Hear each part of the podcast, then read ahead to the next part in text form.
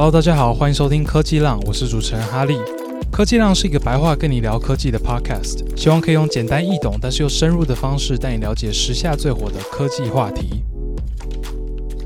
本集节目由 Noname Security 赞助播出。Noname Security 是一间在做 API Security，也就是 API 安全的公司。所以在我们介绍他们的产品之前呢，我先简单介绍一下什么是 API。API 的全名叫做 Application Programming Interface，中文叫做应用程式界面。那我们如果要用一句话直接概括 API 是什么的话，它基本上就是两个程式之间的沟通桥梁。沟通什么东西？沟通资料，也就是这个程式 A 想要传一些资料给程式 B，程式 B 想要回传一些资料给程式 A，中间在帮忙传来传去。传这些资料的东西就是 API。那我们举个实际的例子，可能会比较好懂。你在用这个 ChatGPT 的时候，你下载了这个 ChatGPT 的 APP，它的 APP 其实有分成两个部分，一个部分是使用者界面，就是你从商城下载的那个四十几 MB 的这个会存放在你手机里面的这个 APP，就是它的使用者界面的城市。这个使用者界面的城市也被称作前端。那另外一个部分你应该可以猜到了吧？就是相较于前端的，就是后端呢、后端的就是伺服器的 code。那这两个城市式的目的应该听名字就很明显了吧？就是前端，也就是使用者界面，它就是给你一个 使用者界面呐、就是你看到你的文字栏，你看到你的 chat history，然后你看到你这个 ChatGPT 给你的答案，这些都是使用者界面程式在处理的。但是这个使用者界面的程式本身不包含 ChatGPT 这个模型，因为这是大型语言模型，它非常大，你不可能载在你的手机里面，然后用手机跑。这个你可能，你如果是科技上的听众，你应该很知道了。那这 ChatGPT 这个模型本身呢，就是后端这个伺服器的 code 在跑的。那你每次在使用这个 ChatGPT 的时候，你每次输入你想要问的问题到那个文字栏中，然后按传送，这个时候前端的程式要把你打的这个问题丢给后端的 code，让后端的的这个大型语言模型去跑。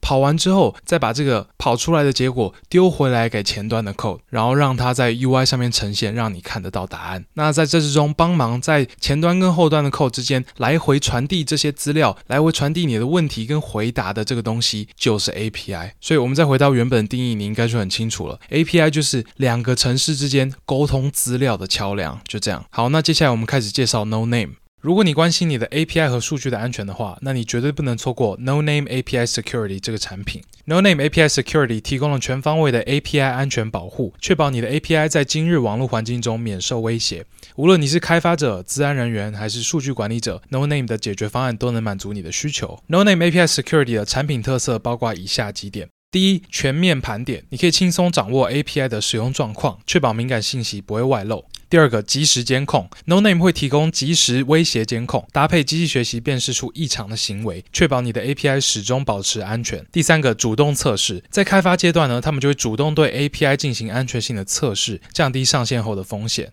Noname API Security 是你确保 API 和数据安全的不二之选，不要再冒险了，立即采取措施保护你的数据，选择 Noname 作为你可信赖的安全伙伴。好，那今天的节目呢，其实是我跟两位来宾的访谈节目。第一位来宾呢是现任东华大学校长的赵韩杰博士，他从成大电机系毕业之后呢，就到美国普渡大学取得了电机电脑的硕博士，然后回拿到了学位之后，他就回台湾从事教职。他有担任过宜兰大学的校长，然后现在则是东华大学的校。校长。另外一位来宾呢是陈伟明博士，他是在中正大学取得了资讯工程的博士学位，然后现在也是在东华大学任职，他是在当资管系的教授。那陈教授特别擅长的研究领域呢是 AI 在医学影像的处理，基本上就是让 AI 看这些呃医学影像的图片，像是这种 X 光图，然后帮助医生判断说这个病人有没有某一种病，就是比如说他有没有乳癌之类的。那今天整个访谈呢，其实都是由我们的赞助商 Noname 帮忙安排的，所以说我们在访谈的最后面。呢也会聊到一些 Noname 的产品，但是今天我主要跟两位来宾聊的是他们对于 AI 的想法，以及他们对于 AI 在教育业的想法。毕竟两位来宾都是有非常深厚的技术背景，然后也有这个非常深厚的教育界的经验。整个访谈结束之后呢，我是真的从两位来宾身上学到了蛮多东西的，然后也更深入的了解了现在教育业的人教教职人员对于这个 AI 影响教育的看法。这边一直是我非常有兴趣的。好，那我们接下来就立刻进入今天的访谈。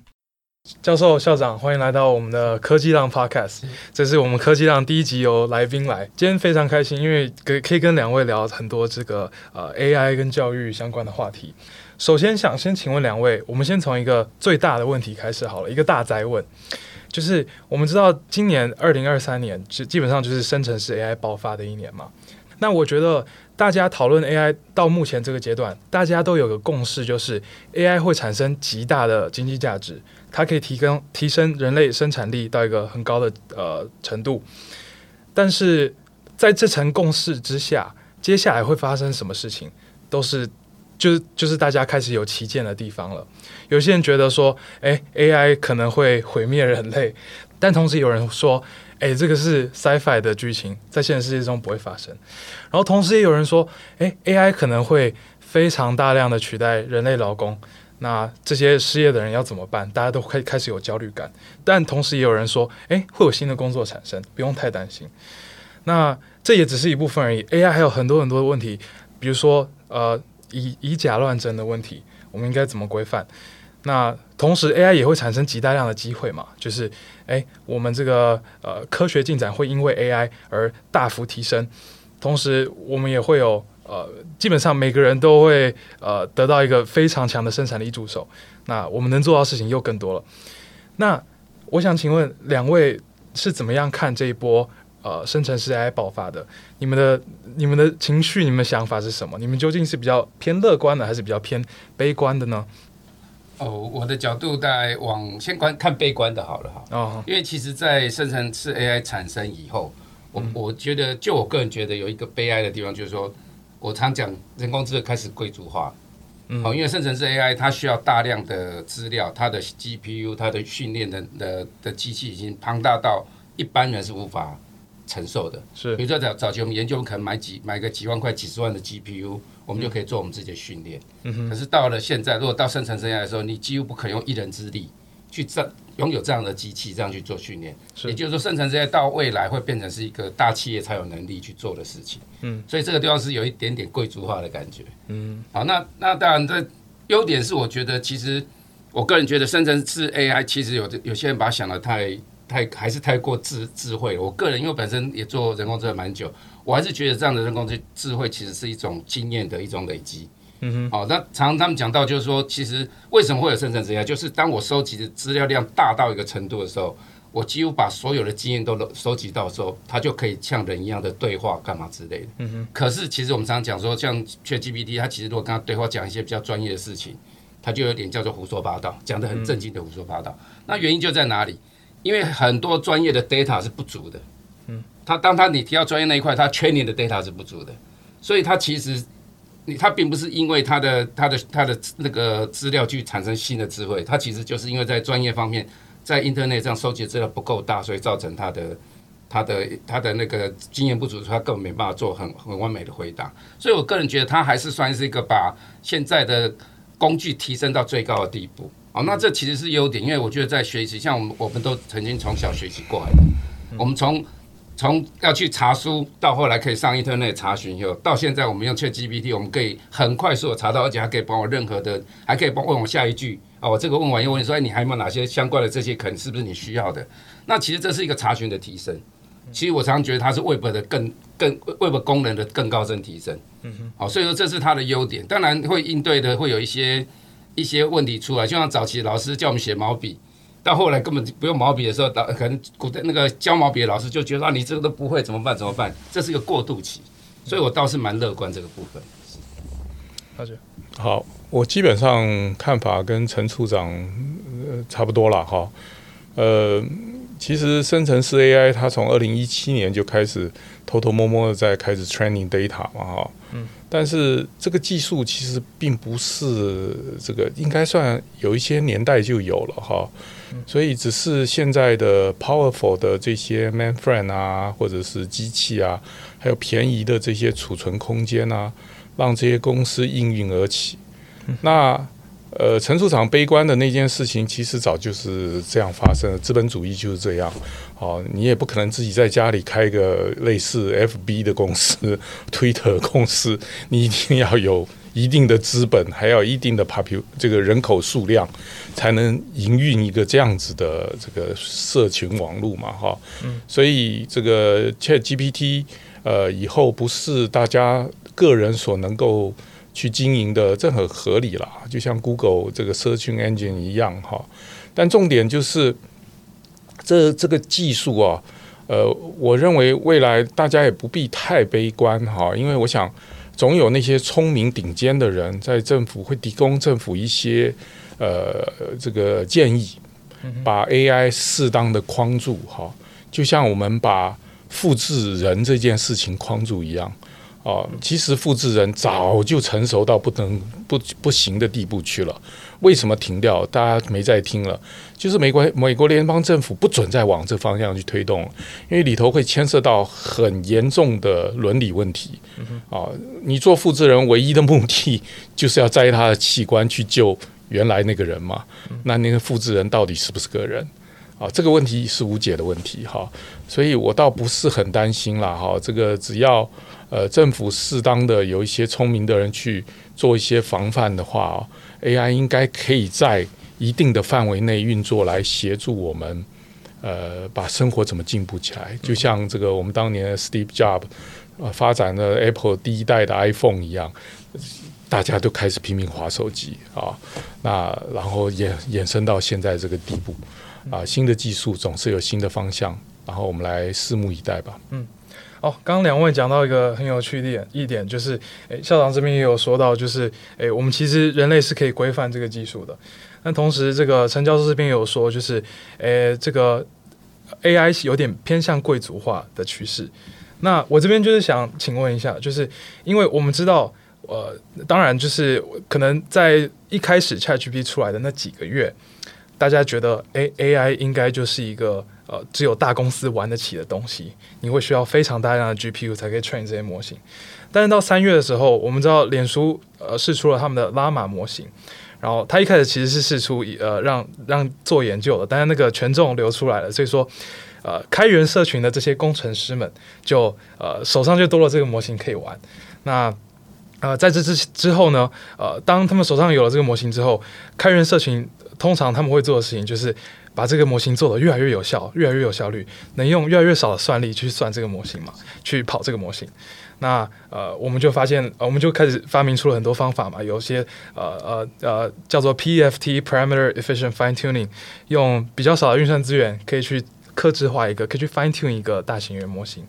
然后同时，我们也呃有一些像是 quantization 的方法，可以把模型压缩到很小。那到了目前呢，呃，就就我自己在这个业内有在看，就是呃，像是我用这个的十 GB 左右的 GPU RAM，我其实就可以跑一个呃拉玛的一百三十亿参数的这个大型语言模型了。那这个开源社群有了这个能力，呃，其实就是呃，对于校长刚刚说的这件事情，就是诶，我们可以管他们，其实算是一个，就变成了一个挑战。因为开源社群是很难管的，你如果要管大公司，你是你是有办法，但是开源社群就比较难管了嘛。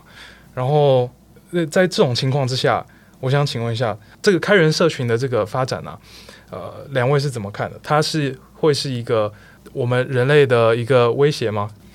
我觉得，呃，开源社群的部分，这个部分我我相信哦，其实当然它必须是 based on 它有那个权重进来，让它再去做 tuning 嘛。嗯、那但是我是说，这个东西的确会有优点。那我觉得管，其实当然你讲的所谓管应该是应用的部分了。那这个本来我觉得 AI 本来就就就是用在任何地方，今天你在大公司在小公司都是一样的。所以我是觉得，如果因为我没有实际做过哈，但是如果发如果您这样讲，它可以 tune 让很比较小的 capacity 就可以有到它的整个的 AI 的那个智慧功能的话，那这是好事啊。因为因为现在很多东西我们必须要去跟大公司买。那这种开源社群的话，其实它可以达到了很多，因为比如说你现在想到一个新的一个应用，你可能需要这样子的动作，你要跟大公司去谈这个事情，你花的 cost 更高。可如果这类似这样的开源社群，我就可以透透过这样跟他们讨论，比如说治安的我一些资料的分析什么，我可能就可以透过它这样子来处理。嗯，我倒觉得这个是好事。我是认为你们不要低估政府的能力哦。从美国政府修理华为就看出来啊啊！所以你开源社群流，你需要 High GPT 就 High 的 Tensor 的时候，只要到达他认为有危险的时候，他可以勒令所有的半导体公司不提供晶片给你，你就玩不下去了嘛。这其实你说复制羊，任何一家小 lab 可以做？当然都可以做。那为什么现在都不成一个气候？就是 federal government 说我的 federal 经费绝对不能支援任何一个这个东西。一句话，他们大概就快走不下去了。而且你做出来也不能 promote，promote 是 illegal 的啊。所以这就看你怎么去定 policy 了。当然，科技不能够太多限制，你会限制大家的想象力跟创造力。但是这个适度的去防范未来有失控的可能性，恐怕还是好的。我因为我很很不愿意未来生活会像是那部很有名的电影叫《Surrogate》，我不知道主持人有没有看过这个？什么代理人？每个人其实都躺在家里，外面走的都是代理人啊，每个人都年轻漂亮的哈，这个真人全躺在家里啊，能不能到这个地步？当然能到这个地步啊，但是重点是我们要让人类到那个地步吗？到那个地步的话，谁是赚钱的？谁是穷人？谁是猎杀代理人？啊，猎杀代理人，谁是穷人？谁是富人？谁是做经理？谁是做职员？这个这个整个就会造成类似复制人这样的很大的伦理问题啊！所以其实我还是觉得蛮乐观的，有些地方还是有机会的。嗯，所以两位是对于这个呃，两位是认同这个 AI 技术确实它可能会有一个风险。但是我们是有机会去把这个风险控管住的，所以说两位是乐观的这样子的。基本上我是乐观的。哎，那我想我最后想确认一下，就是两位对于风险的看法，你们认为 AI 会有在短期内毁灭人类的风险吗？它风险究竟多大？就我觉得，如果这样直觉想，我们现在谈到都是，比如说未来可以控制机器人，哦，它可能如果你放任它去控制机器人的话，可能可以。比如说，我们人人要一枪开开打死另外一个人，其实是会有犹豫，会有会有一些人性问题的。可可是机器是不会有嘛？当你给他人工智能去完全控制它、控制机器的时候，可能问题就来了。嗯、那但是我的意思说，这个当然这个还是人为的，人为在控制。好，那这个我还是觉得，就算没有人没有人人工智慧，也未必不会达到的部分。那第二，你说人工智慧去，我还是因为我个人觉得人工智慧到目前为止，未来我还是不敢想象说会像人，因为我还是觉得它是一个经验累积。所以你让他去做决策的话，我觉得这这个对我来讲，我还是不是很相信这一天会在短期的五十年内或或三十年内到达。所以如果只是去控制机器人，那 AI 的危害其实没有 AI 其实一样会危害这一样会有危害的。嗯，好，所以我个人觉得其他部分我倒是想不到什么危害。那当然你说说用人工智慧去做什么骇骇客啊或什么，那或许是，但这种危害毕竟是是不是那种全人类性的。哦，比如我我们骇客，现在骇客很多头头脑很厉害，可以去去做呃钻很多网络漏洞，但是人工坠落下去，可能它会比人更强，因为它可以全面的学习。那这个我我相信有可能，但是这个危害度其实我到还没到全人类了，只是说我们可以把这一类的人或者这一类的骇客人物会给他更强，那是有可能的，这是我觉得。OK。了解。所以可能主持人所讲的毁灭人类，就是那个终结者的那种 AI 下令这发射原子飞弹、核子飞弹之类这种这种问题会出现。呃，我觉得这个风险，你要讲风险度，难免都有了哈。但风险度有这么高吗？我我是打一个问号了啊。就像我们在研究量子力学一样，你说把一个乒乓球丢过这个这一面墙，有没有这个几率会通过去？当然有，但那几率小到你无法相信哈。所以这个就是需要大家在发展技术的时候，一方面去思考吧。这也是为什么有一些这么多 security 的厂商开始会渐渐朝那方面移动。我想一开始安全的厂商们，大概就是很单纯的在防人工人为的骇客。可我相信，一定马上就会有 AI，就像生成式 GPT 帮忙写论文，马上就有一个人发展出来说，他可以 check 百分之九十九点多，他可以查出这个是是 GPT 写的。嗯哼，啊，所以只要有了敌人，知道敌人在哪里，哎，我们就可以开始反过来去想怎么去防止这个问题。嗯嗯，了解了解。我个人是认为啦，就是我觉得自己这个，我自己认为这个 AI 毁灭人类的风险绝对是存在的。那它可能毁灭人类，不一定是像我们这个 sci-fi 这些 movie《魔鬼终结者》这样，实际是 physically 有一个机器人拿着枪扫射人类，不一定是这样子。他们可以制造出一个，就是比现在这个 COVID-19 啊、呃、更有更强传播力，然后呃更致命的一个病毒。这个这个这个，我觉得是他们是有可能做到的嘛？他们已经可以呃，在在医疗这边，他们已经可以在预测 protein folding protein 的架构。那这只是其中一个部分。他们为什么要做这件事情？我觉得也是可以讨论的。有些人觉得他们莫名其妙，他不会制造一个病毒去把人类都杀光嘛？但是很有可能是我们跟 AI 的 miscommunication，或者是 AI 会错意。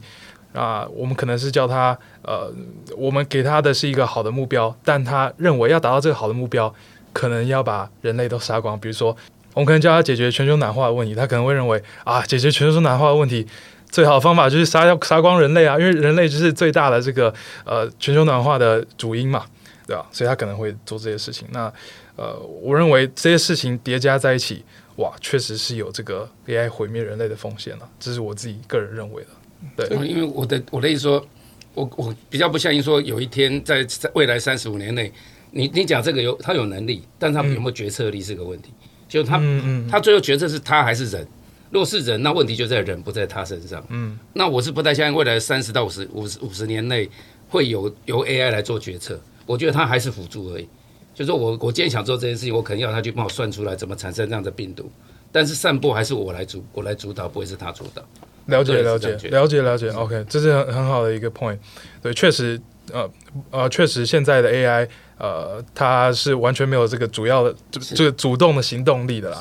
它就是我们丢一个东西给他，就丢一个东西回来给我们。对，但我觉得这边可能呃也是还要再继续看下去啊，因为 AI agent 这个研究领域是现在 AI 研究很大的一个分支，很多人都在看要怎么让把 AI 赋能。让它可以做更多事情，让它可以自己去写，呃，它不只是帮我们写 code 而已，它可以自己去执行这些 code，然后去做到一些事情，对，是吧？这个这部分我觉得我们可以再，呃，可以是可以再继续看下去的。那中途有任何危险，呃，我们也是要赶快，呃，就是把那个 data center shut down 之类的，对，嗯。好，那我现在大概了解两位对于这个 AI，呃。综合的看法，但我接下来很好奇的是，呃，你两位对于 AI 怎么样影响教育的看法？因为毕竟两位是教职教职员嘛，是教职人员嘛，那在这个呃教育业都有非常深厚的资历，然后我相信最近这几年。呃，教育业应该是蛮动荡不安的，就是包括前一阵 COVID-19 开始，大家思考，哎，我们要怎么样数位化？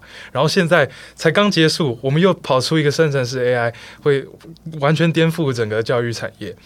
那这边我看很多人有非常，大家都有不同的意见。有些人认为说，哎，我们应该。不能，我们应该拒绝 ChatGPT 进入校园，因为它太好作弊啦。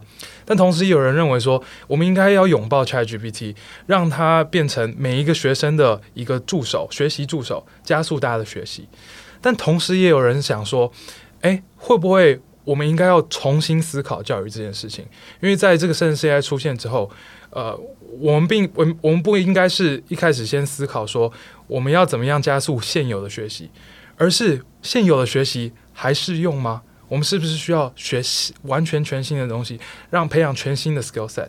因为尽管 ChatGPT 可以帮助一个学生更快学会某件事情，万一他这件事情未来用不到，那为什么还要学？我们有有没有什么新的东西要学？对，那我想先从一个很大方向的，先问两位，你们对于这个 AI 影响教育业有什么看法？呃，我想呃，先开玩笑讲了，因为我们常常在 老师在讨论的时候说，ChatGPT 对我们出题目是最大的革新的哈，因为你应该知道，因为我们前在读书的都是有所谓的考古题嘛，嗯，好，所以考古题以前考古题要靠学长学学妹或学学姐 弄，对不对？对。但是现在他们可能上个 ChatGPT 问他啊，比如我我跟学生讲说，我下下礼拜要考有关资料结构，嗯，啊，ChatGPT 可能就把所有的题都找出来。对。那第二种，甚至他可以作业都要可以丢进去。一定找得到答案出来，是，所以我们常在讲说，我们反而在这一块是我们我们老师出题的改革了，因为我们以前都会有点懒哦，就想说，哎，大概题型差不多，稍微改个数据就可以。嗯，那所以说，现在我们就常我们老师在讲说，我们在开出题目的时候，就或者出作业的时候，你一定要很小心的，要有创新的题目，哦，这样他就找不到答案。啊，否则的话，你他丢上来，你也不知道他自己做的还是 ChatGPT 帮他做，哦，这是像是这这这个是一个。我们老是一个蛮麻烦的问题，但是如果就学生来讲，我个人觉得还是是绝对是利大于弊的。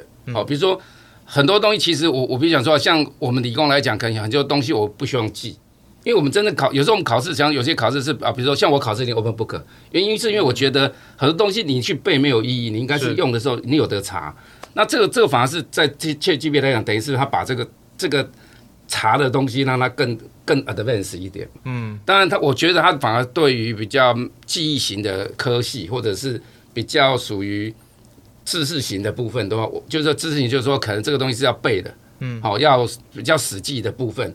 那我觉得对他们那边那个科系的杀伤力会比较大，因为发现说它几乎可以取代掉它的部分。所以那个部，我觉得到那部分就变成要往 advanced 去走，就是说它可能要走的是比较思维或设计方面的概念去走。否则的话，以前我们强调说背背背，就像英文一样，现在搞不好你都有随身带一个翻译机，嗯，好，去哪里，甚至你只要手机照一下，一韩文立刻就出出来了。那当然，换个角度说，有些比较基本的会不会造成说学生就懒得学？有些像，就像我们常讲一句话，就全世界说我们有所谓的九九乘法表，那很多国家是没有的。对，那到底九九乘法表背好还是不好？啊，这就是一个问题了。那 ChatGPT 下去很可能很可能未来那那些九九乘法表是不用背的。嗯，那这点到底是好不好？这可能还需要再讨论的部分。嗯，是。哎，我想先问一下你，你刚刚有提到说，哎，你现在教授开始在思考说，要出什么样新的题目才让才是比较难让 ChatGPT 直接给一个回答的？是。你能给一个呃举个例子吗？或者是跟我们讲说，哎，我们要从什么方向去思考这些新的题目？哎，说实在的，第一步。我们自己先丢给出来题目，丢给 ChatGPT 帮我答答看。嗯，嗯，我看他看他答出来。如果我我并不是希望学生完全没有 ChatGPT 可以回答一些零碎的，嗯，但是我希望他还是要思考，透过拿到资料去组合成真的答案。我们最怕的是说这个题目下去，他的出来就直接解答，嗯，那他直接就 copy 给我，他根本没有去看。其实我我们老师的角度并不是要去刁难学生，是你至少要进去看，了解他干嘛。就算你是学，就这样，我们丢作业很难，通常他要去问学长，或者是问班上厉害的人，也不一定要自己做的。可是如果你弄你用 ChatGPT，有时候回答太完整了，学生根本懒到连看都不看，他觉得哎、欸、这个对了，就直接丢丢给老师，嗯，那他的学习效率就没有了。这是我们的角度，所以我们通常会，我现在我出题目，我现在会丢给 ChatGPT 看看他他出来答案，如果感觉上就是很零碎，会有错误，或者是有一点。不不完整的，那我就敢丢，因为学生就学生他就自己知道说这个还要再还要去补这些东西，嗯哼，好，那如果没有补这些丢上，我当然知道他就是错的，所以现在我的角角度是这样子，嗯，了解了解。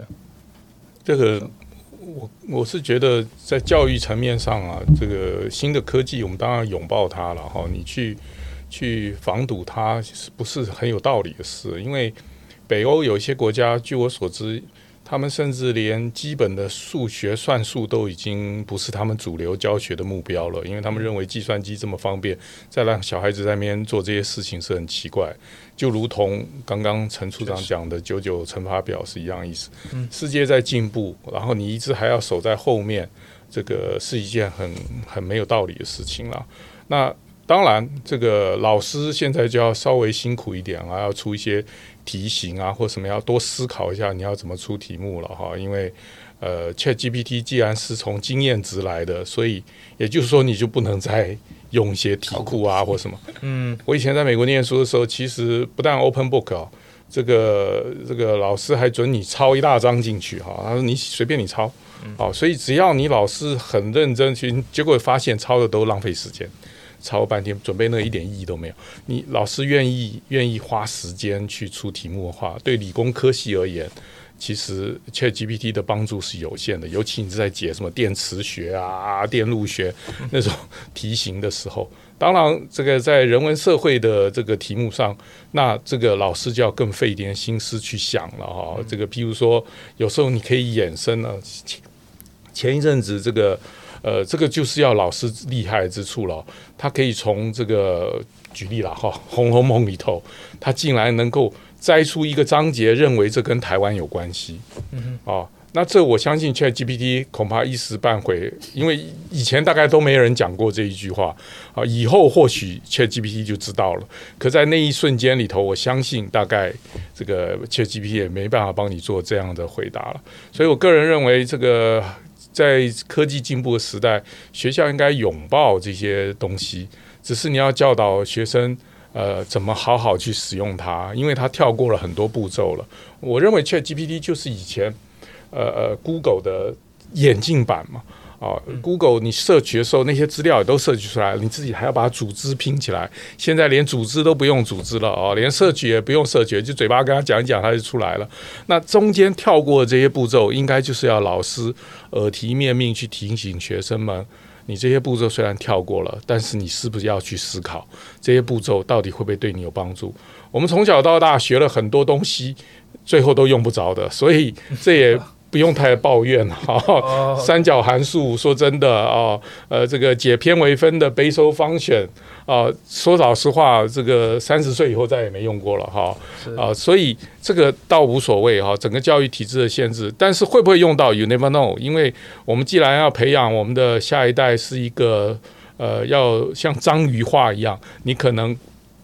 不一定守在你自己的专业，你的专业可能有另外的专业，偶尔会跳到别的专业去的时候，总有一天你学到以前学到的东西会被捡回来用在特定的专业上。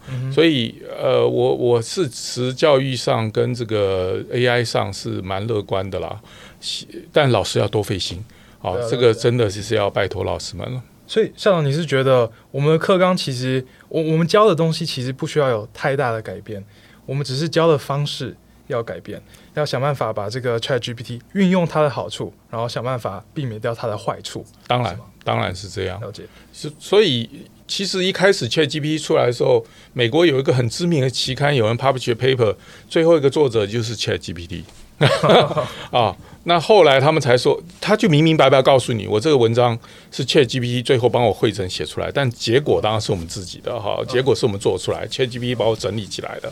哦，哎，我最我最近看很多这个 machine learning 的 paper，嗯。我也觉得他们应该都是 ChatGPT 写的。对，我觉得大部分那个看起来那种就是讲话很很 verbose，就很很啰嗦的那种讲话，我觉得都是 ChatGPT 写的。这无这无所谓啊啊！只要你老老实实跟人家讲，因为一查就查出来，老老实实跟人家讲，然后你的呃实验的步骤结果是你自己的，只是 ChatGPT 帮你包装起来的。嗯嗯嗯，那就应该我们就要同意他，因为。呃，以前的人花了这么多时间，因为总不能像我以前在念书的时候要去查期刊，要到图书馆翻翻翻看那个 microfiche 啊，什么 film 啊，一个张一张去看。现在大家都待在家里，这个电子刊物马上就下来。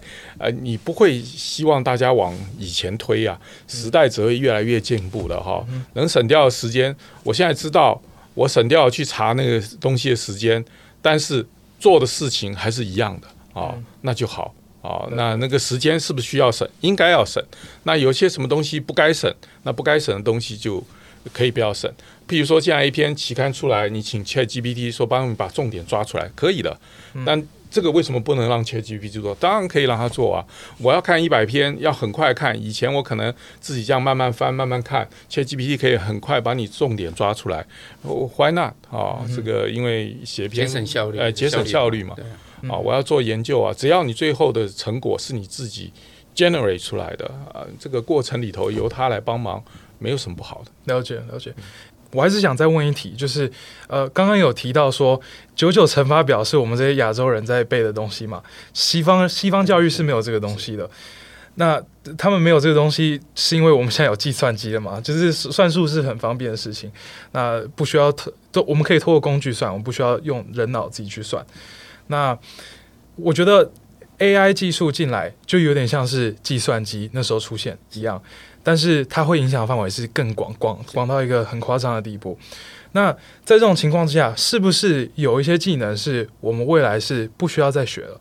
一个最明显的就是呃写 code，当然这个是我觉得大家意见分歧的地方啊，就是。诶，我们现在呃，大学学学习写 code，呃，可能就是老师出一个作业，然后我们一行一行，学生把它 code 出来。甚至有一些比较传统的学校，有些传统的教授，他们是直接还是叫学生用纸笔去写那些 code 出来。那我们现在知道 ChatGPT 有非常非常强的写 code 能力啊，当然除了 ChatGPT 以外，还有呃一些专门为了写 code 而做出来的语言模型。他们写 code 是真的是非常厉害，而且他写 code 这件事情也不像是呃写文章这件事情，每一篇文章可能有好坏之分，code 只有 work 跟不 work。对，那既然 ChatGPT 可以写出可以 work 的 code，那么我们我们还需要让学生继续学习写 code 这件事情吗？呃，我我来讲好了，我本身也是、嗯、呃写程式的哈，因为我觉得你所谓的写 code 这方面，ChatGPT 能做，其实我们我称之为叫做 pure code，就是很单纯的一个逻辑的程程式码是可以。好、嗯，因为但是其实真正在写，我们在业界在写，在写一个有用的 code，它其实牵到很多界面问题，跟其他的跟资料库跟什么之类的的连接问题，那那些东西会根据你的界面不同，会造成不同的结果。嗯、这是它复杂的地方，这是 ChatGPT 比较难做到的。所以你讲的 code 是说，如果我针对呃我的环境已经是理想化的时候，我只是针对很逻辑的要把这个功能写出，我赞成你讲你的讲法。了解。但是在现实层面来讲，ChatGPT 写的 code 呃大概都只能当参考。他没有办法真正帮你写出一个可以用，因为当你你今天要写一个比较复杂的，你比如说我举个例，你要透过网络传输，要透过什么之类的时候，是。它有很多界面、很多东西要考虑的时候，嗯、甚至你用的机器不一样，你用的网络不一样，就会造成改变的时候，嗯、其实并没有那么单纯，并没有那么单纯。这我同意，确实现在这个呃，当然有有一些人在尝试这些事情，是是，他们就是呃。建一个 multiple agent 的一个系统，就是呃，甚至有有有一个有一个专案叫叫什么，我有点忘了。但反正他是把很多 ChatGPT 接在一起，然后一个 ChatGPT 当 PM，一个 ChatGPT 当 software engineer，一个 ChatGPT 当 QA engineer，然后把直接把一个新创建建起来，大家都负责一个部分，然后把它接起来，这样。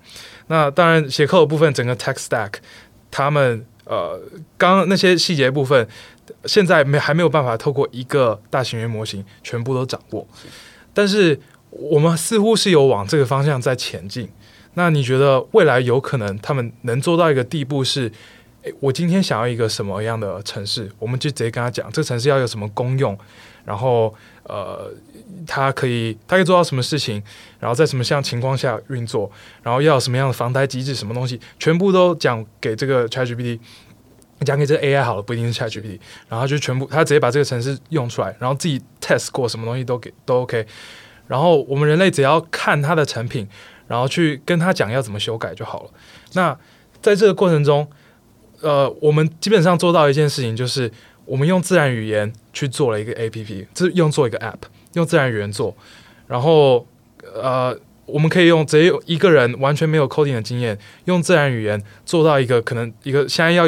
花一个 software engineering 的 team 去做到的一件事情，那你觉得我们有可能走到这一步吗？我的角度是，呃，我用我用 iPhone 跟安卓来讲好了、嗯、，iPhone 的 iOS 系统哈、嗯、，iOS 系统它的优点稳定，就是因为它所有的东西都都是同一个公司产生的，嗯、所以它环境一样的情况下，你用我觉得用 AI 来做是可以，因为我的 environment 我整个整个 API 我的界界界界面都是一一定一样的，因为同一个公司，嗯、它相对稳定就是这样。但我们倒过来看安卓。安卓它其实它的 device 公司非常多，嗯，你今天如果用同一个城市，很可能到别的会不能用，尤其到 I/O 有的有动到 I/O 的部分。所以我的我的意思说，其实如果您您提的这种情况，就未来这个标准，全世界的 device 就是你的你的环境标准已经是统一完全统一的情况下，我觉得 AI 去做这件事情是比较比较有可能的，哦，因为他们就我还是回到我刚才讲纯逻辑的，哦，它可以把很多东西变成一个 black box。哦，我就是，嗯、我我这个就是我知道，我知道告诉我你，我丢进去是什么，我要取得什么，这样就可以。嗯、可是，当然在现实还是很多没办法，因为你的 device 一改变，你可能这个 black box 就就要要换一个，那就会造成问题。嗯、所以我说，就常我都跟学生讲说，iPhone 的优点就是它为什么稳？他们讲它稳嘛，因为它的程式是只针对一种单一硬体，它比较单纯，所以你写作的程式不太会有变化。大概都在这台可以，在另外一版一定可以。可是像安卓就不一样，安卓你写出来在某一台手机可以用，到另外一台可能就会出问题。OK，只是差别在这边。我个人想法是这样子。所以，呃，看来你你也是同意，就是短期可能他没有办法做到这些。是。那那你觉得长期呢？长期就是我刚才讲的更远。如果未来讲来的地球村概念，如果我们的整个未来很多硬体 device 或什么这种沟网络沟通的的的协定什么之类的，全部都完全统一化，我觉得还是有机会的。因为那时候就纯逻辑的，那那那我觉得 AI 来帮忙做这件事的可能性就有了。了解，是。那那回到我们最原始的问题，学生应该去学写 code，还是应该去学写 code 这件事吗？是不是？因为看来是短期 AI 还是只能辅助而已，所以他们还是这又回到一个问题，我们再回到所谓的我我我记得以前有个叫建构式学习，您您不知道。建构式，不知道你的年纪有没有听过？建构式数学啊，建构数学。嗯，比如说我们在背九九乘法表的时候，三乘三，我们就直接，我们其实我们在我们在九九乘法表反而比较像 ChatGPT。嗯，我三乘三我是没有管它为什么就会变九，嗯，好，就像 GPT 没有告诉你为什么，我就告诉你答案嘛。是，反而建构式学数学是说三乘三是用三加三加三这个问题。嗯嗯嗯。好，那所以有当时有人在谈一个问题，你要不要去了解它的原理？会不会照这样子的学习，会不会让你后面碰到一些其他解决其他问题的时候，你的思虑思路会比较好？嗯哼。那如果你以这个角度来讲，都我觉得学生还是要学，因为那个他在他把它当一个 black box，他只知道说我丢进去多少会出来多少，可是这个 black box 里面到底来干嘛？他他不知道的时候，当某些情况下他必须要面对的时候，他就完蛋了。嗯哼，他永远都在只能做上层的东西，就像我们叫做写程式有，所以 high level language，还有所谓的 machine language，是是是，他可能现在的一般学生到 machine language 结果几乎都死，这个问题就在这边。那当然要看他会不会面对到，但是会面对到的时候，这种问题就会出来。对，我的角度是这样子。对，哎，我我那时候都写过 machine language，我们都写过，我们还用数字写。我们哦，那是真的。早就用还是用一个一个堆叠，对对对，用硬体堆叠的。我们那时候都还有打卡的嘞。就是，好，OK，古早人士。我们现在碰碰到 coding，就是已经从 Python 开始。是啊，所以是 非常 high level，就 high level。所以我就说，其实就要看未来的应用有没有可能。我觉得，我觉得还是要看行业了。但是，就像刚才在谈的，很多东西你觉得在大学没学到，其实我们年纪越来越大，像你比较年轻啊，我们越到后面发现，我们以前觉得没有的东西都都碰到了。嗯，比如我前前在看量子力学的时候，他发现我以前很讨厌某个东西。说都没有到去看历史，他在讲一些名词哦，原来我我因为我学过，看得懂他在讲什么。嗯、有时候人，你你如果要用短期内的去觉得说这个东西没用，我觉得是有一点点危险。了解了解，大概是这样子。了解，反正多多学嘛，那个你脑子越多，其实你的 database 越多，你到到时候碰到问题的临临场反应又越快。嗯，否则比如说你这件事情不知道，人家临场像这样问我的时候，嗯、我可能就讲不出来。嗯嗯，好，我再再去查，那个已经来不及了。嗯，哦，这个概念是这样子。嗯不过我我觉得这个这个会不会是也是要看呃我们学这个东西的用途是什么？是以及对，就是这个你我们先看学习这个东西用途是什么，然后才可以决定说我们究竟要学到多深嘛？因为现在大家都使用网络，但很少人知道网络怎么运作的，对吧？没有你要你每天在滑 IG，你不需要知道这些网络是怎么运作的。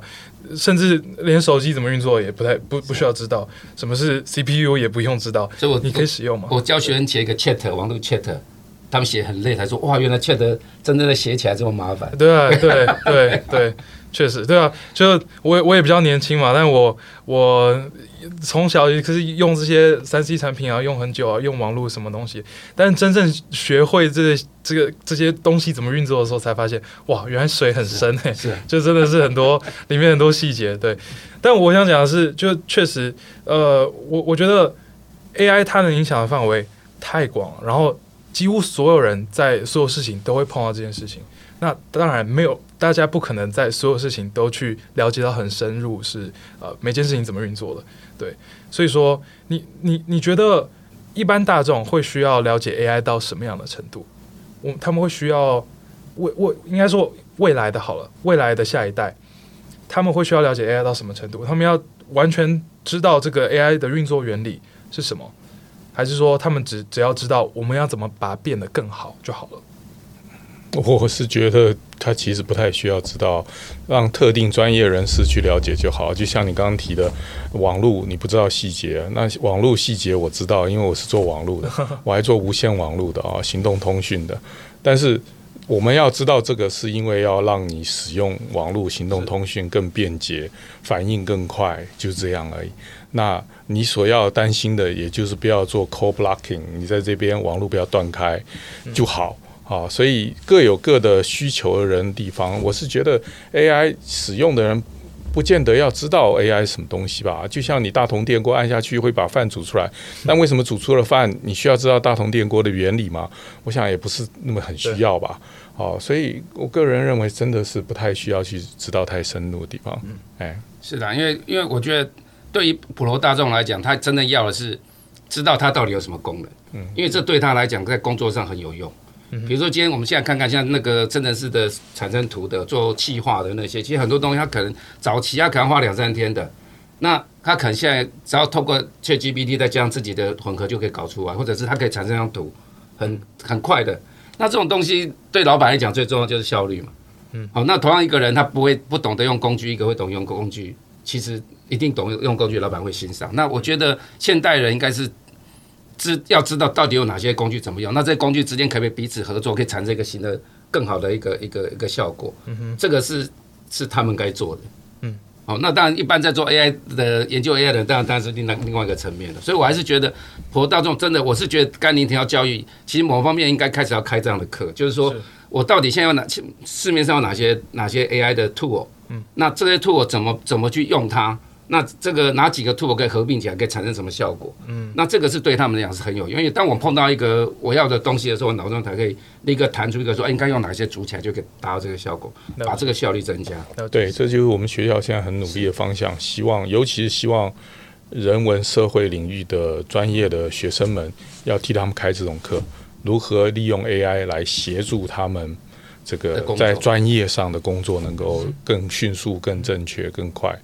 那这种课你们会教的内容，主要还是会会单纯呃局限于说，诶，现在有哪一些 AI，然后这 AI 可以做到什么事情，然后你们应该去哪里用，或是怎么用这 AI，还是说你们还是会带到一点点，就是 A 这 AI 它背后运作原理是什么？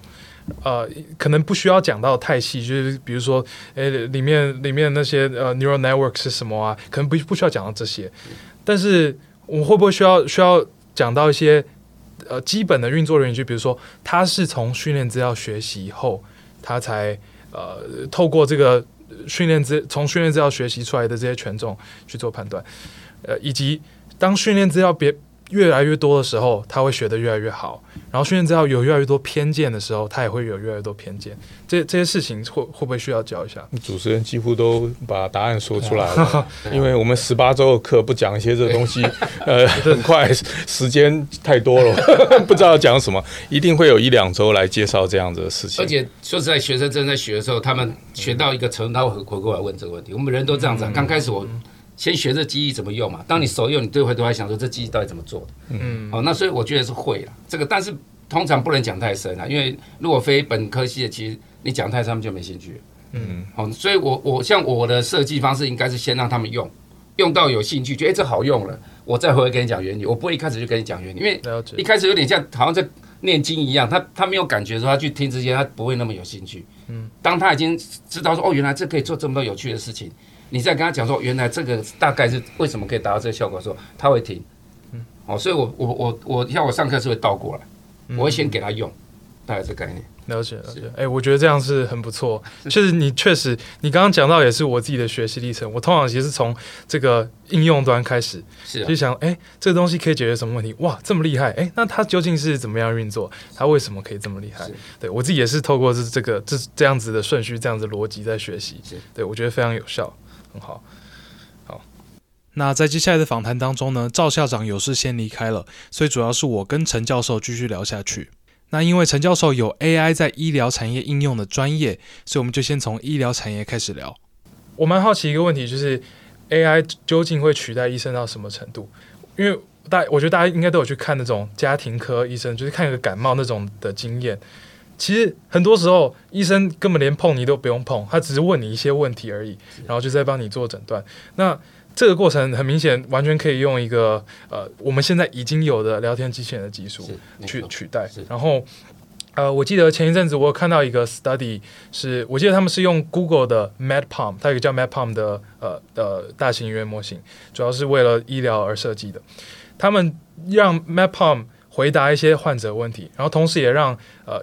找一批医生回答同样的患者问题，然后下去比较，结果他们发现说，诶，MedPalm 他的回答不但没有比医生的差，甚至大家还比较 prefer MedPalm 的回答，而且我们在评审的人是谁？也是一群医生哦，是也是一群，他们他们认为说，诶，MedPalm 的回答其实比较好，为什么？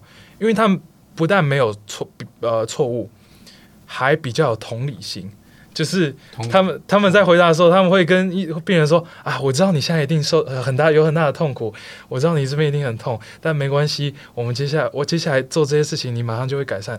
那医生就比较会像是说，你这个就是什么病，那你也要做什么这样，就比较难有同理心。但当然这个也很正常，因为医生他一天要看五十几个病人，很难每一个人都很有同理心。是。是但是这边就让我思考说，哎，其实这边确实有很大的 AI 取代医生的机会。那其实我个人觉得，你刚才讲的家庭科基本上现在就可以取代，嗯，因为家庭科医生基本上有百分之九十是资料库。我所谓的资料就是说，其实他就是他的经他记得的东西去 response，那决定其实他用的药就那几个。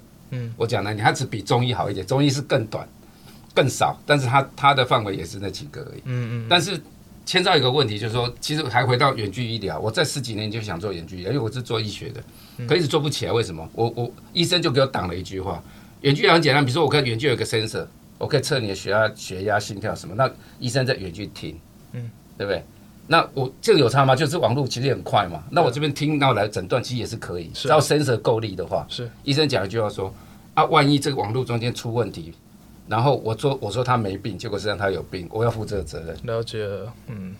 那当然，其实这中这个可以录嘛？这中间有百分之五十是他们要自我保护。嗯。你有想过这个问题？如果这个成功了以后，他的 know how 就没了。了解。你你懂我意思吧？哎，对，这所以这是有时候我说制度上医生不会被取代，好，因为毕竟这个，但是但是实际上我觉得几乎就像 surgeon 一样，你你外科手术，外科手术医生靠的什么？手的稳定度、眼力，这现在电脑都有了，嗯，对不对？没错，而且更稳定。唯一就是他可能人性化不够而已。那如果加上像我们这样像 GPT 这样子的人性化套进去，它有一些人的，就像你讲的，现在机器回答的可能都比人还要还要。还要还要更 smart 一点，嗯，那其实他在他人性化也可以加进去的话，说实在的，我个人觉得，如果制度上不要考虑制度上的问题，我是觉得本来就可以取代。了解了，对，真的是这样子。了解，对啊，只是说，当然这个是我我我觉得这个搞不好比 AI AI 控制人类还早还早会产生这样结果，嗯，因为当有一天大家发现说，哎，这样子真的比医生更稳定、更安全的时候。搞不好就会 push 这个制度改变，嗯、但是目前短期很难。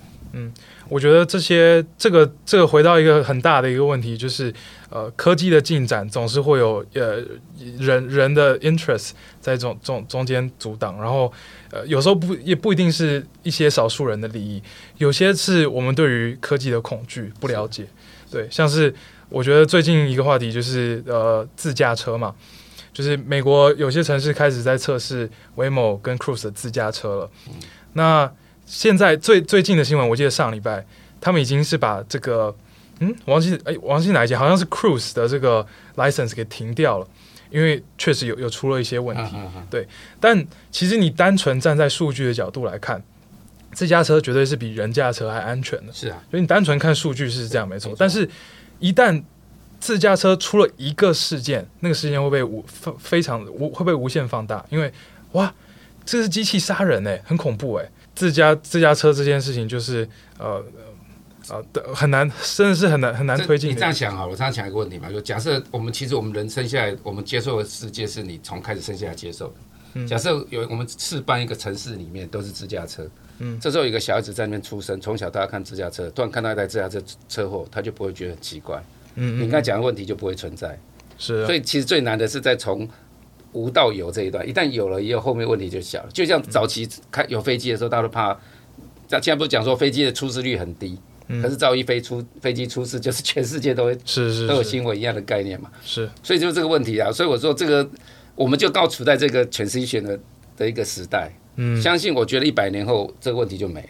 嗯嗯，好，那我们刚好就出来。这处这时代有没有不好？也没有不好了，只是说就是我们可以很多可以想法很多，但是你会觉得哇，为什么不能快一点进入那个时代那种感觉？嗯，就这样子。所以你你觉得长期来看，这些人类的阻碍会被时间克服？就是长期来看，我觉得一定会被克服。我觉得一定会，只是说不会那么快了，因为我觉得人人现在被制度绑死，太多制度绑死，就是因为制度就会造成一群会反对的人。嗯，因为他有既得既得利益。嗯，就会反对嘛。啊，这个东西是就要慢慢打破，你第一次慢慢慢慢缩小，这记忆的团体越来越小，到后来就被打破。嗯，就这样子。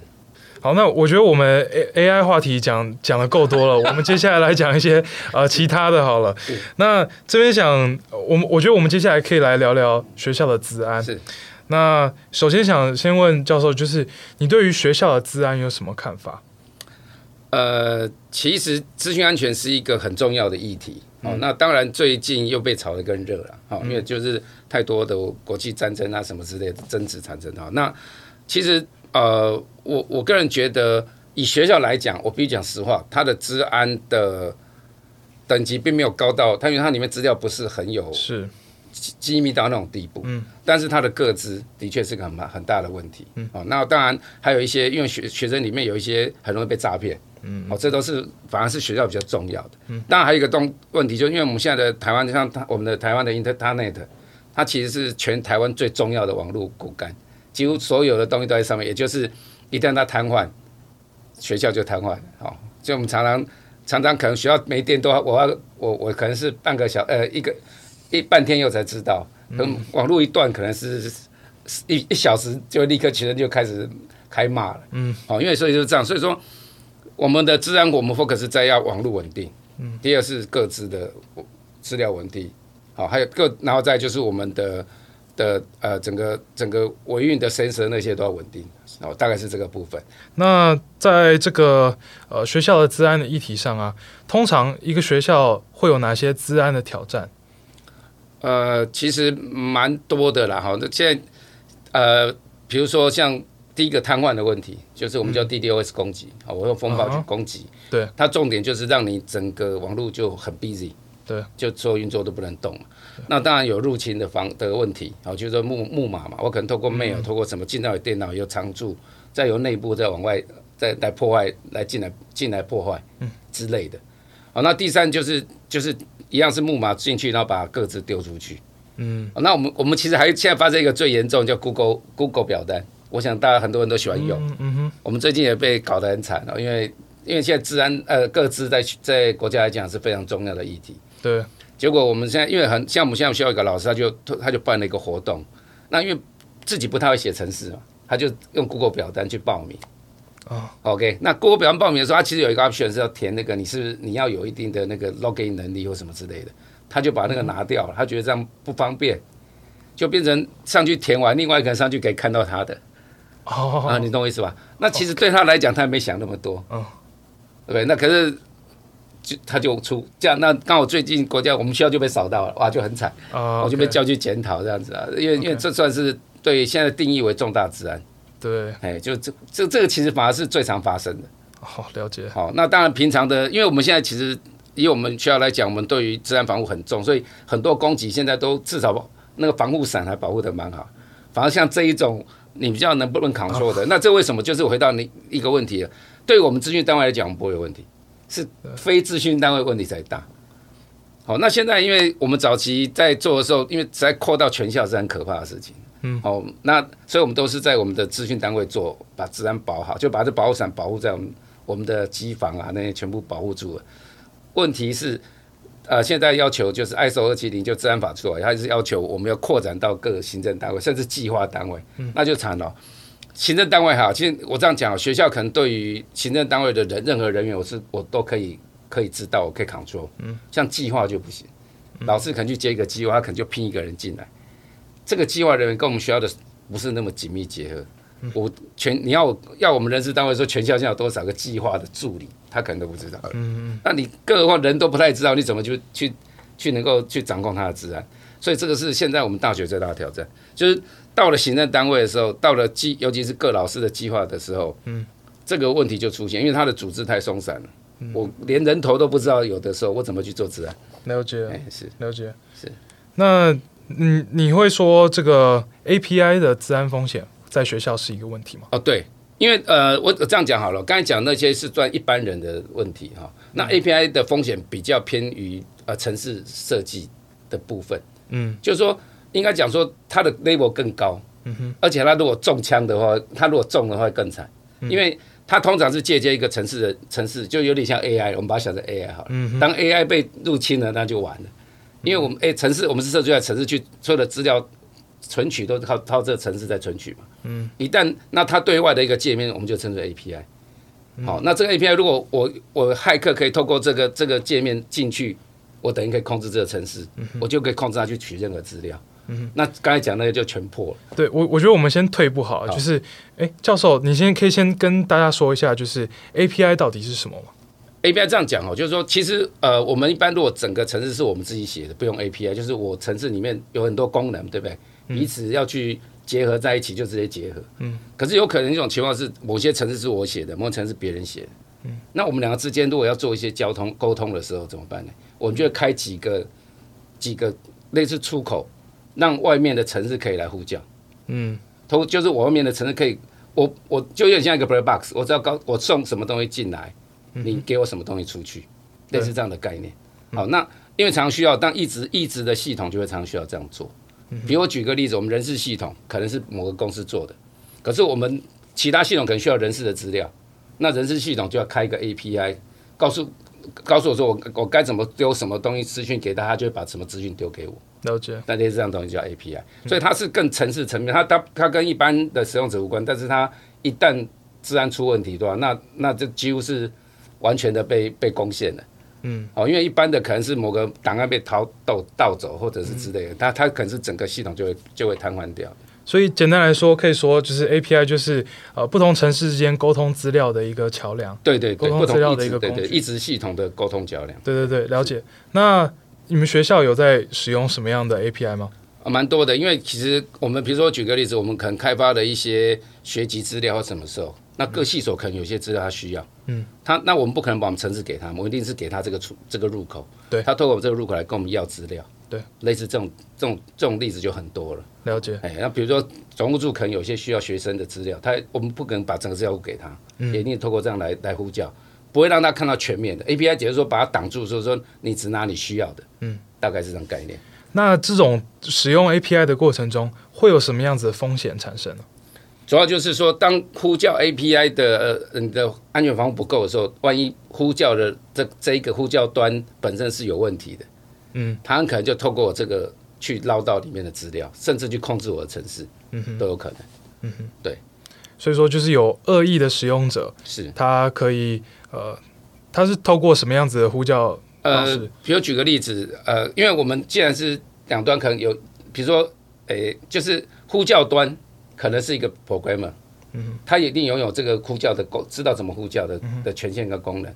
万一他被中木马以后，嗯，比如他收了一个 mail，后续要去点点一个 web 的 link，那被中进来，那这个就透过他的这个呼叫就进的呼叫到我们的我们的那那那个 API 里面对，就会产生这种问题。OK。是，他就可以用这种方式去捞到我们的资料。嗯哼，对。那这个这个是在这个呃，应该说 API 可能可能有两两种情况，应该说算是同一种，但是呃，有一些工程师会呃，他们的城市里面会写 API call，然后呃呼叫一个呃 server，然后从那边拿资料，是但是呃。对于一般人来说，他们不会碰到嘛，但是他们其实是间接让这件事情发生，就是没错，他们在网络上的系统，他们可能点一个东西要资料，那这个系统这个网页它背后的城市在跑的时候，它就就是会出进行这个 API 的 call。那你刚刚说，就是在这个过程中啊，就是这些使用者假设他可能点到了一些恶意的 email，然后他们电脑中毒什么的，这些病毒可能会跟着他们这个 API call 一起就是发送到 server 那边，然后导致 server 瘫痪，然后出现一些问题。那看来这个是很大的一个风险，然后也是呃可能无意之就无意的使用者也会产呃对于学校这些造成风险嘛。那现在这个。这个这些风险呢、啊，有什么样的方式可以去防范？呃，我就还是回到说，原本的原本的像现在的一些治安的方式，都是在网络层级，嗯。啊，比如说防火墙，好像叫它会挡掉一些网络像异常的一些协定，是，所以，但是它对于 API 的防护力是非常弱的，因为它没有，那 API 是更上层的，因为我刚才讲它是 programmer 那那一段去的，嗯、而且 API 的设计是因人而异。它的它不像网络的协定比较有一定的规格，比较好去抓漏洞。嗯，那所以说它的部分是真的比较难。所以说一般来讲，在 API 的防护，目前其实很呃，在早就是说在早期大家都不太能够去挡它，因为它的要挡它的花的力气蛮大的。嗯，大家都都是在在城墙那一端，就是我们的网络这一端想办法挡下来。嗯，好，但是其实现在这这方面的东西，这个现在方面这样的攻击也慢慢在升级。当我网络攻不过你的时候，我再跳上一层到 API 层来攻击。所以现在其实这个部分是蛮重要的一个部分。嗯哼，也是。嗯那我知道，就是东华大学现在有在使用我们今天的赞助商 Noname 在进行这个 API 的保护。是。那这边他们是怎么做到这件事情的？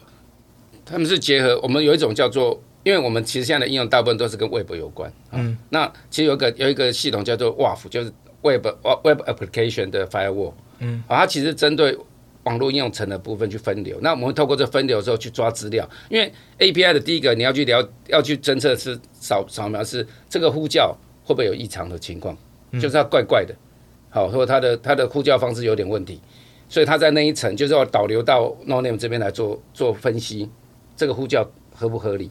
第二种是我刚才讲过，因为其实像 DDoS 是攻击网络，API 也有这种情况，我同时一千个人攻击，一直呼叫你，对，让你这个 API 就瘫痪掉，对，那这也是。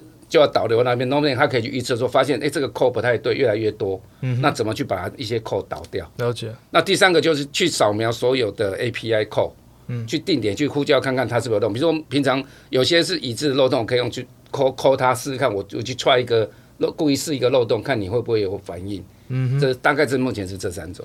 所以简单来说，Noname 就比较像是一个警察，他就是站站在旁边，一直去去监监监视说，哎，目前这个 API 使用状况有没有任何的异常？是，然后一旦有任何异常，他就会立刻通知他们的 client，是这样吗？是是是，所以它但是它难度比较高一点啦，因为它必须像我刚才讲，网络层次它有 firewall 一挡的话，大概百分就不见，但是它没有办法说，它就是要乖乖的，我们有一个要导流到他那边去，让他去看分析。第二种就是他定定时要去扫那些 API，看看它有没有异常。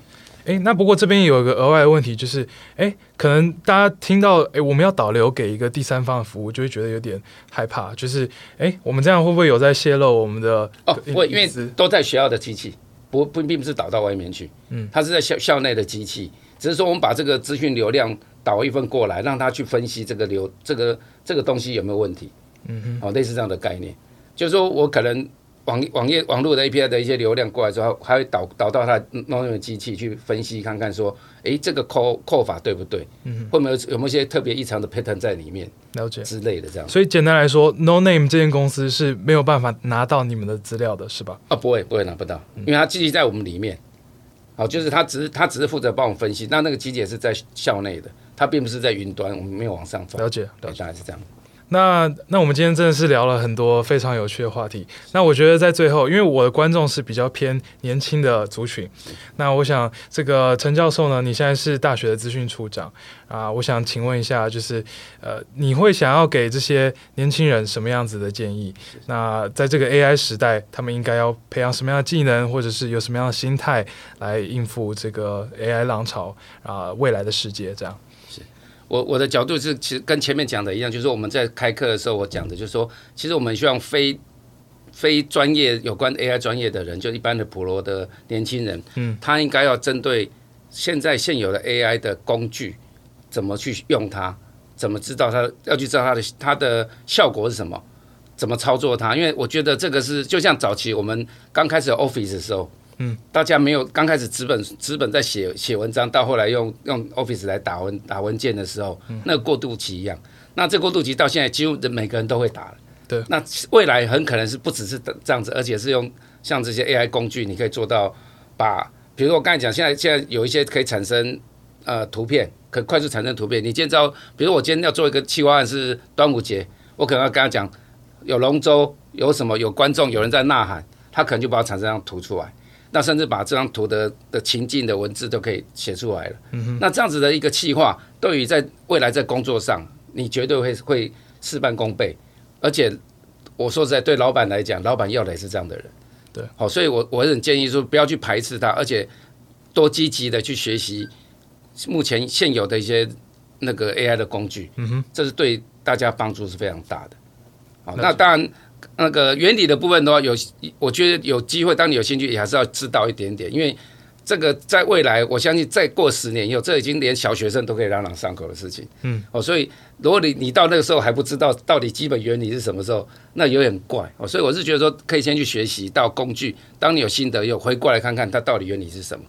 哦，这个是我还是强，我还相信呢，在十年后的个小学生可能比我现在的我们对 AI 都熟。嗯，好，这是一个现实。那我们现在的年轻人更该在一定的时间内把自己充实起来，不然你又怎么面对你的小孩？好，这是个问题。了解，了解，谢谢，谢谢。好，那这个访谈呢就到这边结束了，谢谢大家收听。那我们下周正常集数见，拜拜。